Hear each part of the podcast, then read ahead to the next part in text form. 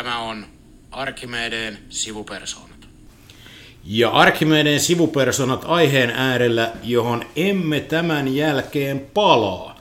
Viimeistä kertaa viiltävällä analyysillä ja sitä leikkelemässä Jari Rauhamäki Morjens. ja minä eli Petteri Oksa.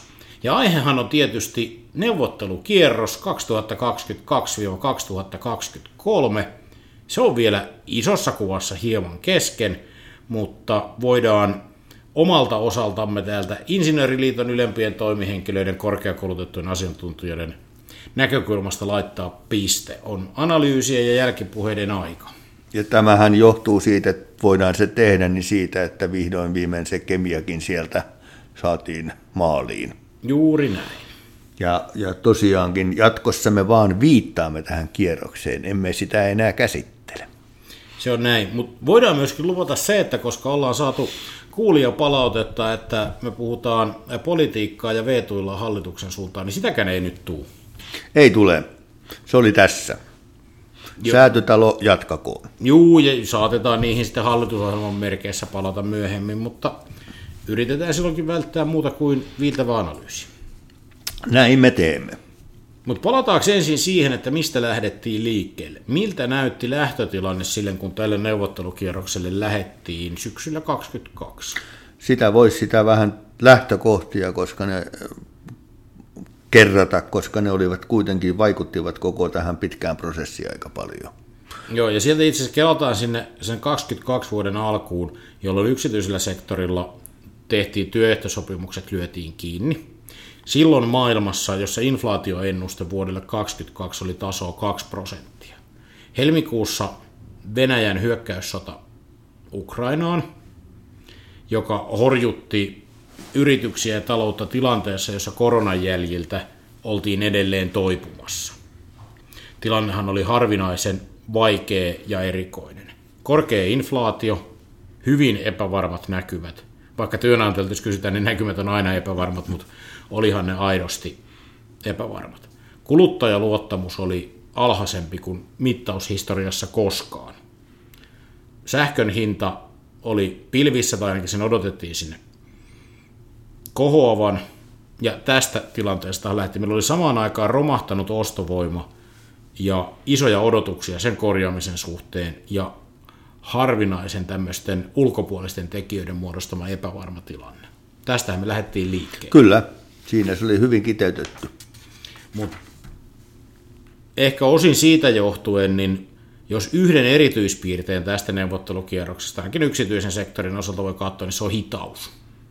Joo, Et, et, tämähän eteni, neuvottelukertoja kertyi melkein alalla kuin alalla tosi paljon. Eteenpäin päästiin tosi hitaasti. Siinä on vähän sellaista, että meillä on neuvottelukulttuuritkin murroksessa. Siis että itse koin ainakin hieman tuskaa siitä, että monessa pöydässä ei edetty sillä tavalla kuin mikä on oma käsitykseni neuvotteluprosessista, että kun me tuotetaan esitys, siihen tulisi vastaesitys. Kun me tuodaan numeroperustelut, saadaan vastapuolen numerot. Ja tämä ei oikein edennyt sillä tavalla, että vaikka tuotettiin esityksiä, niin ei saatu vastaesityksiä. Ja varsinkin niiden talouslukujen kanssa, niistä voidaan puhua vähän tarkemminkin, niin oli, oli paljon ongelmia. se oli semmoista niin kuin ulkopuolelta katsottuna ajan kuluttamista, se niin kuin pitkään se neuvotteleminen. Kyllä, sieltä voi kaksi syytä varmaan nostaa esiin. Mun oman analyysin mukaan työnantaja syksyllä kyttäisi, että taloustilanne romahtaisi, näyttäisi huonommalta, joka pienentäisi näitä inflaation nostamia palkankorotuspaineita. Ja sitten toisaalta, kun SAK-laiset liitot kesken neuvottelukierroksen löysivät toisensa palkkakoordinaatio merkeissä, niin ne rupesi odottaa, että kaikkien sopimukset päättyy yhtä aikaa. Tästä me ollaan taidettu kierroksen Kyllä. aikana silloin, kun tämä rupesi tapahtumaan, niin puhumaan. Mutta nehän oli ne lähtökohdat, mistä tätä lähdettiin. Aika monta lakkoa nähtiin, siis ylipäätään kierroksella. Meilläkin omaan kenttään sattui taas Teknon ylemmät, olivat kolmen päivän työtaistelussa. Mutta sitten jos niinku ajattelee, että mitä tästä niinku jää käteen, siis niinku on, erikseen on faktat, miltä näyttävät sopimukset, mm. ja sitten on se, että mitä tästä voidaan päätellä ja miltä näyttää tie eteenpäin. niin meillä on 24-25 kuukauden sopimukset. Jotkut menivät sinne 25 kuukauteen aika pitkälle sen takia, että sitä kuukauden pidennystä käytettiin tuossa osana näitä perhevapaa-ratkaisuja, sillä maksettiin jotain. Kustannusvaikutukset on hyvin samankaltaisia. Siellä on sitten rakenteellisia eroja sisällä, mutta kahdelle vuodelle kiinteitä korotuksia 6 prosenttia ja sitten tämä kertaerä noin 1 prosentti, eli, eli niin kuin 7 prosenttia niin kuin tälle sopimuskaudelle, mutta ei tietysti sitten niin kuin eteenpäin pysyvinä, koska silloin on se kertaerä. Ja sitten on näissä, näissä, näissä tuota, maksuajankohdissa yleiskorotuksen määrässä ja muussa, niin siellä on sitten alakohtaista varianssia, mutta tämä iso kuva on aika ennallaan. Ja tässä voisi varmaan todeta sen, että olemme tässä podcastissa kritisoineet, palkansaajat on kritisoineet, aika moni muukin tätä niin kutsuttua vientimallia, eli että viennin pään avauksen viennin päänavaus määrittelee kaikkien sopimusten tason. Meidän kritiikistä huolimatta näin taas kävi. Taas kerran kävi näin. Ja tämän voi mun mielestä todeta hyvin tarkkaan, että näin käy myös jatkossa, jos jokin ei työmarkkinoilla muutu. Yksityisen sektorin työnantajien koordinaatio on tässä kohtaa hyvin vahvaa. Ja se vei maaliin. Meillä oli siellä AKTn ahtaajien lakko kaksi ja puoli viikkoa, kun se mahtoi kestää. Juu, semmoinen. Joka ainakin julkisuuteen kerrotusti tähtäisi isompiin korotuksiin. Eivät saaneet. Niin kyllä se jo kertoo sitä, mm, paljonko, voimalla, paljonko voimaa pitää käyttää tai yrittää käyttää, jotta tämän palkankorotuslinjan pystyy muuttamaan. Edelleen kritisoin sitä mallia jäykkänä, mutta mitkä on vaihtoehdot ja mitä pitää muuttua, ne liittyy varmaan palkansaajien mm. yhteistyöhön, yhteisiin tavoitteisiin ja laajemmin, laajemmin työmarkkinoihin. Ja hyvä huomata, että tämä vientimallihan nyt valui ja vaikutti myös julkiseen Kyllä. sektoriin, koska valtion sopimusneuvottelut oli samaan aikaan käynnissä. Huhujen mukaan sillä oli välillä väläytelty jo isompia korotuksia pöydässä, mutta kun viennin päänavaus tuli, niin sinne pakitettiin mm-hmm. ja se toteutui. Toki sitten sieltä julkisen sektorin puolelta löytyy eroja siinä, mikä on yksi niitä erityispiirteitä täällä yksityisellä sektorilla. Jos jätetään vielä se perhevapaa kysymys sikseen, niin muuten tekstit, työelämän laadulliset kysymykset ei käytännössä muuttunut mihinkään. Mutta siellä julkisen sektorin ja valtiosopimuksen puolella tätä kehittämistä tapahtuu vaikka etätöiden puolella. Ja siellä sitä on tapahtunut muutenkin, mutta tämä tämmöinen niin työelämän kehittäminen on kyllä tosi jumissa tes, testiessä tällä hetkellä. Se jää sen vientimallin ja palkkaratkaisujen alle ihan niin kuin selvästi. Kyllä. Ja sitten vielä se, mitä tapahtuu, niin on nämä perhevapaat, eli käytännössä se, että molemmille vanhemmille on palkallista vapaata yhdenvertaisesti tarjolla.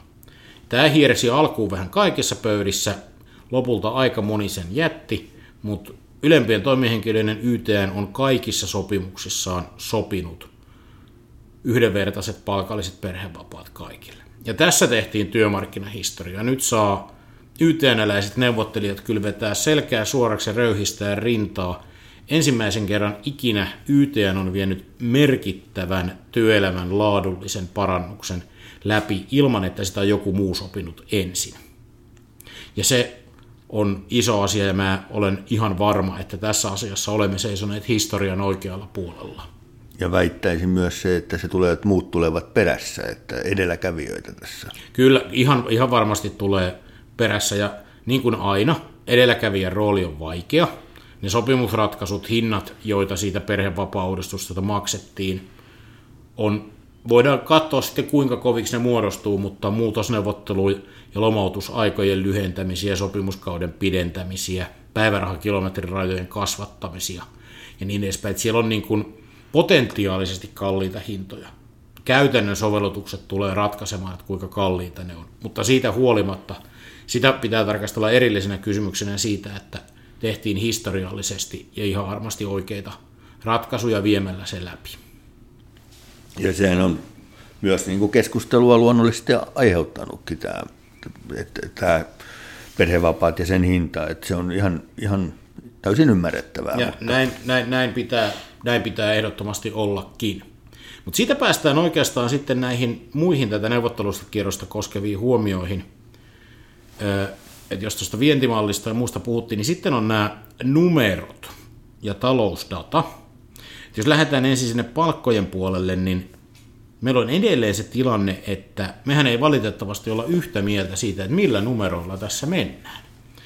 Meidän aloilla, aloilla ehkä vähemmän, mutta aika moni on käynyt kipakkaa näkemystä siitä, että mikä on palkkadata, mitä on keskiansiot, mitä on tuottavuuden kasvu, mikä on yritysten palkanmaksuvara. Ei löydetä edes niin kuin talouden faktoista yhteisymmärrystä. Käytetään eri lähteitä, käytetään eri numeroita, ja tämä on ongelma. Niin, aika vaikea ruveta niin kuin neuvottelemaan, jos näin oleellisesta asiasta on niin sanotusti erilaisia näkemyksiä, niin sehän tekee heti sen lähdön vähän vaikeaksi. Et, et jos ei muuta suomalaista työmarkkinamallia pystytä kehittämään, niin pitäisi pystyä sopimaan, mitä talousnumeroita käytetään. Ja mun oma suosikkini on edelleen se, että tuonne valtakunnan sovittelijan toimiston yhteyteen tulisi yksikköosasto, mikä nimi oliskaan, joka tuottaisi kierroksille ne palkka- ja talousluvut, jossa olisi sitten se yhteinen data. Et sovitaan, että pidetään niitä kiinni. Näin esimerkiksi on Ruotsissa ja se on se yksi keskeinen, minkä pohjalta siellä sitten se palkkamalli ja palkkaankkuri toimii. Toinen huomio on sitten se, että jäsenillähän oli varsinkin täällä palkansaajapuolella tosi isot odotukset tästä kierroksesta. Et heti silloin kierroksen alustahan tuli sitä palautetta, että no vähintään inflaation suuruiset korotukset, jotta ostovoima ei tipu. Puhuttiin 10 prosentista mm-hmm. ylittekin olevista korotuksista.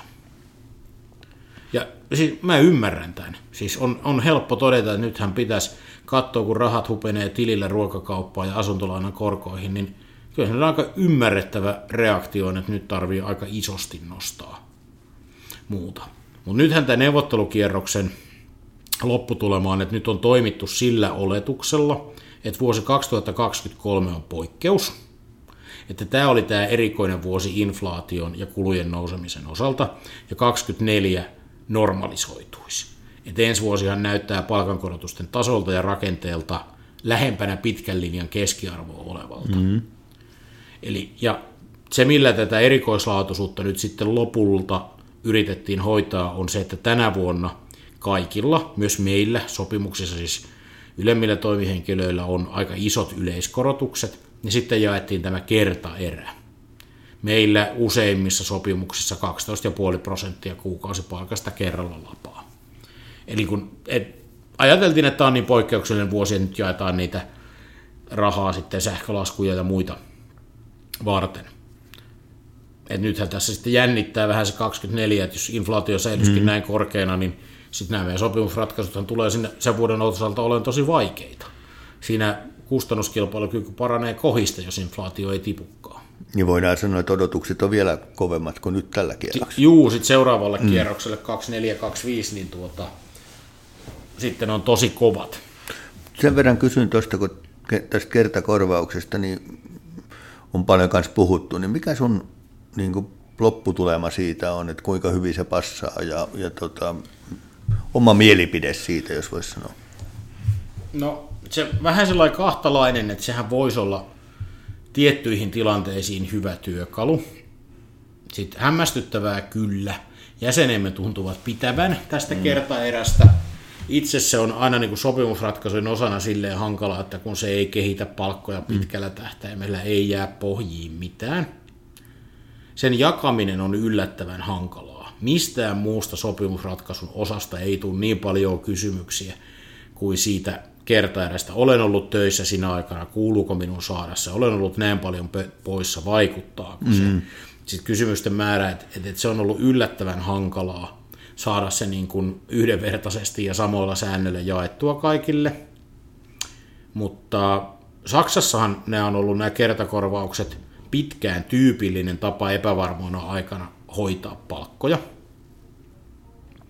Et en en oikein tykkää. Mä ehkä nämä kertaerät on sellaisia, mitä pitäisi yrityksissä pystyä sitten hoitamaan niin kuin poikkeuksellisissa tilanteissa eikä, eikä sopimuskorotuksissa. Mutta en, en sitä täysin työ, niin kuin halua työkaluna poiskaan sulkea. Ja sitten varsinkin silloin, jos, jos jäsenkunta siitä niin katsoo, että se on ihan ok, niin silloinhan, niin, mitä me täällä kauheasti sitä... Mitäpä, mä, mitäpä me silloin, eikä siinä kannata opettaa sit siinä asiassa.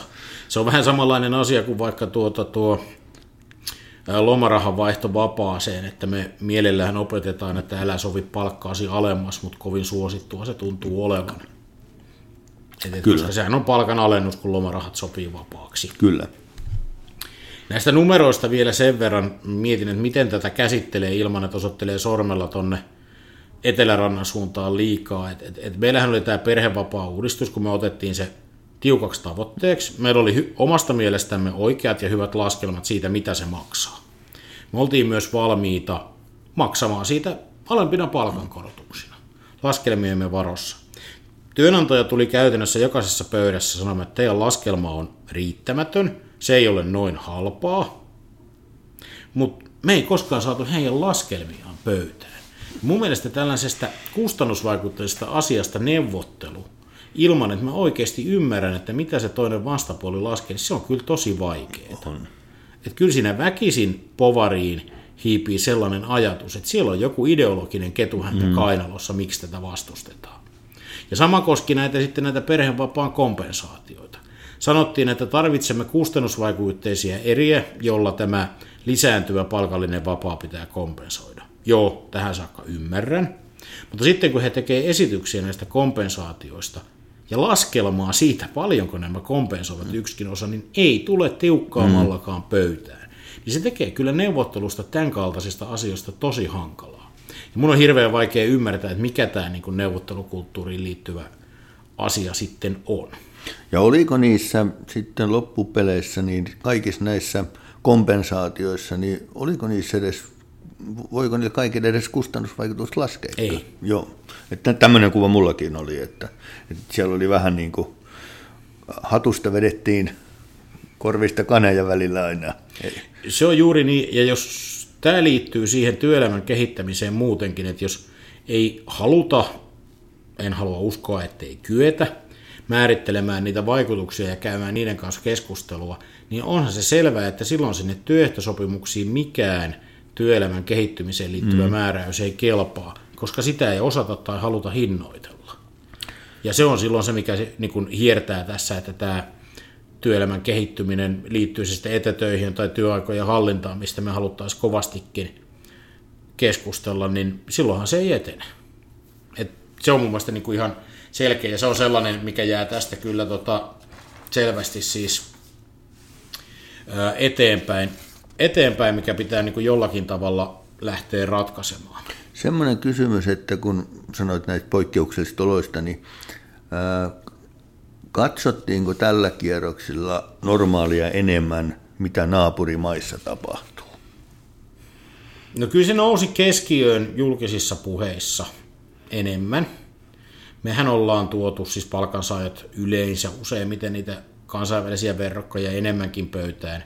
Työnantaja on vedonnut niitä niihin aiemmin, koska ne ovat ehkä heidän perustelujaan tukeneet paremmin, mm. ja nyt kun sitten käytännössä kaikissa verrokeissa tehtiin isompia korotuksia, niin nämä ei oikein työnantajille maistunutkaan. Mutta kyllä niitä enemmän, enemmän katsottiin tämmöistä isoa kuvaa, laajaa kuvaa näistä näistä ratkaisuista. Ja ilmeisesti siinä myös niin kuin, tavallaan se kokonaisuus, niin se kutakuinkin täsmää tähän ympäristöön, vai? Mm. Että se oli niin kuin meidän ratkaisut olivat, niin kuin sopii siihen samaan, samaan kuvaan. Kyllä. Ja kyllähän tämä, tämä mm, ison kuvan ja miten tämä koko työmarkkinajärjestelmä toimii, niin sehän on yksi, mitä tämä taas alleviivaa tämä neuvottelukierros, että nykyinenkin valtakunnan instituution haltija on linjannut ja perustellut, miksi hän puolustaa sovittelutoimessaan niin kutsuttua yleistä linjaa. Ja se on tietysti on hyvä, että käy sitä keskustelua ja perustelee. Tässä on esimerkiksi edellisen instituution haltijan selvä ero. Itse haluaisin nähdä, että tätä varianssia ja sopimusalakohtaisuutta saataisiin aikaan, ja silloin kyllä tätä sopimis- ja sovittelujärjestelmää pitäisi pystyä kehittämään jatkossa. Tuota, tästähän tuli, nyt on pitkästä aikaa semmoinen, että on noin kahden vuoden sopimukset, niin näetkö sen positiivisena asiana? Ainakin se helpottaa tämmöisiä niin kuin neuvotteluiden työpaineita, mutta näetkö siinä plussaa vai miinusta? On se ehdottomasti positiivista. Se tuo työrauhaa, työ jatkuvuutta sinne työpaikoille. Ei, niin ei tarvitse jännittää työehtojen tai palkkojen puolesta niin kuin yleisellä tasolla. Ja jos ne ensi vuoden korotukset jää riittämättömäksi, niin paineita siirtyy sinne yritystasolle enemmän. Se antaa mahdollisuuden kehittää neuvottelukulttuuria näin niin kuin liittojen välillä ja sitten tätä järjestelmää. Et jos ajattelee, että nyt olisi taas vuoden sopimus, niin me oltaisiin kovaa vauhtia menossa kohti sitä, että syksyllä avataan, avataan taas neuvottelut, eikä kerittäisi yhtään, ei erikseen eikä yhdessä miettiä, että mitäs nyt. Mm. Et koska kyllä se sekä ihmisten mm, tutustuminen, että oppii aina, miten kaikkien kanssa toimitaan vie aikansa ja muuta. Että muutenkin, että jos joka, koko ajan olet niin sanotusti katkolla, niin eipä se, ei se mikään hyvä asia ole. Ja sehän mehän siinä mielessä poiketaan, että meillä sopimuskaudet ovat lyhyempiä kuin joissakin kilpailijamaissa. Meillähän on, Suomessa on jo niin kuin lähtökohtaisesti jo historiallisestikin ollut lyhyemmät sopimuskaudet. Se on meillä, meidän, yksi näitä meidän tavallaan e, kanssa niin kuin erityispiirteitä.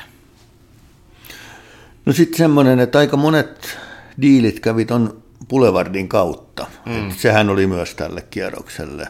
Oli tyypillistä. Joo. joo. No mitäs siitä niin kuin se herättää ja miten sitä voisi, ettei tarvitsisi näin tehdä? Joo, se onkin nimenomaan se lähtökohta, koska sovitteluun ei pitäisi koskaan joutua. Siis se, et, et, et se on niin se lähtökohta. Neuvottelutulos on aina parempi kuin sovintoesitys. Se on osapuolta hallussa, sovintoesitys ei ole. Ja silloin lopulta aina hyväksytään jo puoli ja toisin kurkusta alas tungettua kompromissia. No se vaatii kyllä sen neuvottelukulttuurin kehittämistä puoli ja toisin, ja pitäisi löytää se yhteinen tahto, miten niitä sopimuksia tehdään. Tehdään, että et niin et ei voi myöskään sillä tavalla olla, että niin kuin kumpikaan osapuoli ajattelee tai kuvittelee, että Boulevardilta saat itsellesi hyvän ratkaisun, silloin sinne on helppo mennä. Et se on se yksi syy, miksi sinne päädytään. Toinen syyhän on sitten se, että sinne päädytään joskus sen takia, että on helpompi tehdä ratkaisu, joka tulee sovittelun kautta kuin neuvottelutuloksena. Onko siinä vähän niin kuin jopa sellaista nähtävillä, että välillä sopiminen niin kuin ulkoistetaan sinne? On, on. Ja on, on, kyllä mä näen, että on hyödyllisiä tilanteita, jossa se voi ikään kuin olla, että ulkopuolinen taho sanoo, että kyllä tämä nyt on se paras mahdollinen mm. kompromissi. Että neuvottelijoiden ei kummallakaan puolella tarvitse tavallaan kantaa silloin sitä niin kuin taakkaa omiansa vastaan, mutta lähtökohtaisesti ei pidä, pidä sinne, niin kuin ei pitäisi joutua, mm. pitäisi pystyä kehittämään sellainen neuvottelukulttuuri, jossa ratkaisut löytyy ja se tarkoittaa siis osapuolten välistä, mutta osapuolten sisäistä kulttuurin kehittämistä. Eli silloin pitää myöskin pystyä löytämään, että isoista odotuksista huolimatta ja muuta, niin pitää olla sellainen viestintä- ja keskustelukulttuuri siellä osapuolella sisällään, että hyväksytään ne kompromissit. Sillä kompromissisuhteessa haluttuja tavoitteisiin se neuvottelutulos tai sopimus aina on. Et harvoin, jos koskaan kukaan saa sitä mitä haluaa. No miten tässä nyt, kun on tätä, sanotaan, tällä vähän karikoiden, niin vähän tämmöistä luppuaikaa täällä, niin miten tätä kannattaisi hyödyntää tämmöistä seisteisempää aikaa, että se seuraava kierros olisi helpompi tai mitä voisi kehittää tässä välissä?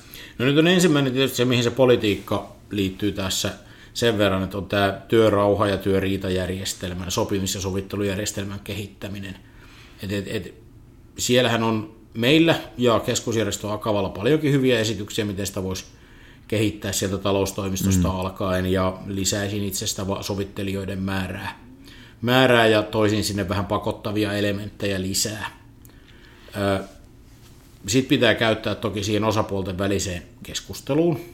Sitten meidän pitää käyttää aikaa siihen sen oman niin kuin tavallaan toiminnan läpikäymiseen. Ja sitten ennen kaikkea myöskin tähän niin sanotusti jäsenistö ja kentän kanssa keskustelemiseen. Koska mikä tulevaisuuden skenaario sitten onkin, niin yksi asia on ihan varmaa, että järjestäytyminen ja jäsenistön toimintavalmius ratkaisee. Mm. Eli jos palkansaajat ovat järjestäytyneet, kuuluvat samoihin liittoihin, samoihin yhteisöihin ja ovat valmiita toimimaan omien etujensa puolesta, niin oli sopimis- ja sopimusjärjestelmä mikä tahansa, niin he onnistuvat. Koska täytyy muistaa, että silloin kun liitot on syntynyt, niin ei ollut mitään työmarkkinajärjestelmää, mm. joka antoi tuloksia, vaan oli tahto tehdä etuja. Tehdä asioita. Ja se on, siellä, sehän, se on se tiukka timanttikore siellä sisällä edelleen tänäkin päivänä. No sitten on vähän niin kuin kuulunut yllättävältäkin tahoilta sellaista, että tässä pitäisi myös palkansaajien keskinäistä yhteistyötä lisätä. Mitäs siitä? Tämä on mun, voin sanoa jopa henkilökohtainen vakaumukseni. Tärkein asia, mikä tässä pitäisi muuttua, jotta tähän työnantajien koordinaatioon vastataan, on palkansaajien yhteistyön lisääminen yli liitto- ja keskusjärjestörajojen. Pitää pystyä asettamaan yhteisiä palkankorotustavoitteita, yhteisiä laadullisia tavoitteita ja olla valmiita viemään niitä yhdessä eteenpäin, niin että kukaan ei sovi ennen kuin muut sopii. Tiukkaa yhteistyötä ja se tulee vaatiin kyllä tosi rajua keskustelua ja päätöksentekoa, koska silloin pitää myöskin kaikkien, ihan jokaisen tällä palkansaapuolella olla vähän sitä omasta boksista, mm. tuleen ulos ja luopuun jostain omasta edustaan. Koska jos me ollaan yksitellen, niin voisi nyt tällä laumasta on helpompi aina ajaa heikoin eroon ja lahdata. Mentiin vähän niin kuin savannille tässä. Kyllä, nämä tulee välillä nämä verehimoset.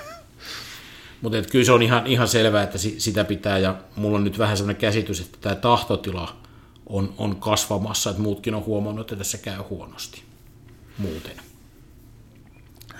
Joo, ja sitten sen verran täytyy tuohon politiikkaan mennä, että sieltä säätytaloltahan sitten jossain kohtaa tulee asioita, jotka myös raamittavat tätä meidän toimintaa tässä loppuaikana, jos voisi sanoa. Joo, se saattaa hyvinkin mm, raamittaa tosi paljon, että jos tulee paljon työelämän lainsäädäntöön mm. liittyviä juttuja, jotka aiheuttaa erinäköistä toimeliaisuutta mm. palkansaajakentässä, niin ne, ne voi sitten monen muun valmistautumisen yli, yli ajaa. Koska jos miettii nyt, että mitä meillä on, on tiedossa, että tästä jatkossa eteenpäin tapahtuu, niin vientimalli istuu tiukassa kuin tauti tai tatti, miten, vaan eikä siitä pääse irti. Ellei joku täällä muutu, niin me, ja se täytyy muuttua ehkä tässä palkansaajien sisäisessä yhteistyössä ja koko työmarkkinajärjestelmässä. Yleiskorotuksesta keskustellaan koko ajan enemmän. Työnantajien, yksityisen sektorin työnantajien tahtotila on edelleen selvä. Ero on yleiskorotuksesta kohti täysin vapaata yrityskohtaista palkanmuodostusta. Tämän kanssa joudutaan painimaan, että mikä se palkkamalli on. Se on ihan varma. Virta vie edelleen kohti yrityskohtaista mm-hmm. työehdoista sopimista. Se voi viedä sinne järjestelmätasolla niin, että meillä hajoaa yleissitovuuksia sopimuksesta ja pakko, ala tietotekniikan palveluala. Ja nämä on niin ne kolme asiaa, jotka me niin kuin tiedetään. Näistä me ollaan ihan varmoja. Mm. Ja toistaiseksi, niin kauan kuin tämä vientimalli ää, säilyy näin vahvana, niin teknologiateollisuuden keskeinen asema sopimusjärjestelmässä säilyy ja vahvistuu, Kyllä. joka meidän täytyy itse mieltää ja miettiä toiminnassamme. Ja nämä on mun mielestä niin kuin, näihin liittyy keskeiset toimintaan johtavat johtopäätökset sit tästä neuvottelukierroksesta. Selvä. Olisiko se, rupesiko se olemaan tämä neuvottelukierros nyt niin sanotusti vihdoinkin taputeltu? Kyllä se rupeaa olemaan, että nythän sitten analyysien pohjalta pitää ruveta toimimaan ja valmistelemaan sitä seuraavaa. Sehän täytyy muistaa, että saattaa olla, että syksyllä tulee sinne tietotekniikkaan neuvottelut vielä, koska sehän on irtisanottavissa molemmin ja Kyllä. puolin syksyllä, että voidaan jännittää, saadaanko yhdet valtakunnalliset neuvottelut sitten meidänkin kenttään vielä silloin. Selvä. Over and out. Näinpä ja jatketaan uusilla aiheilla pari viikon päästä. Näin tehdään. Hyvä. Kiitos. Moi.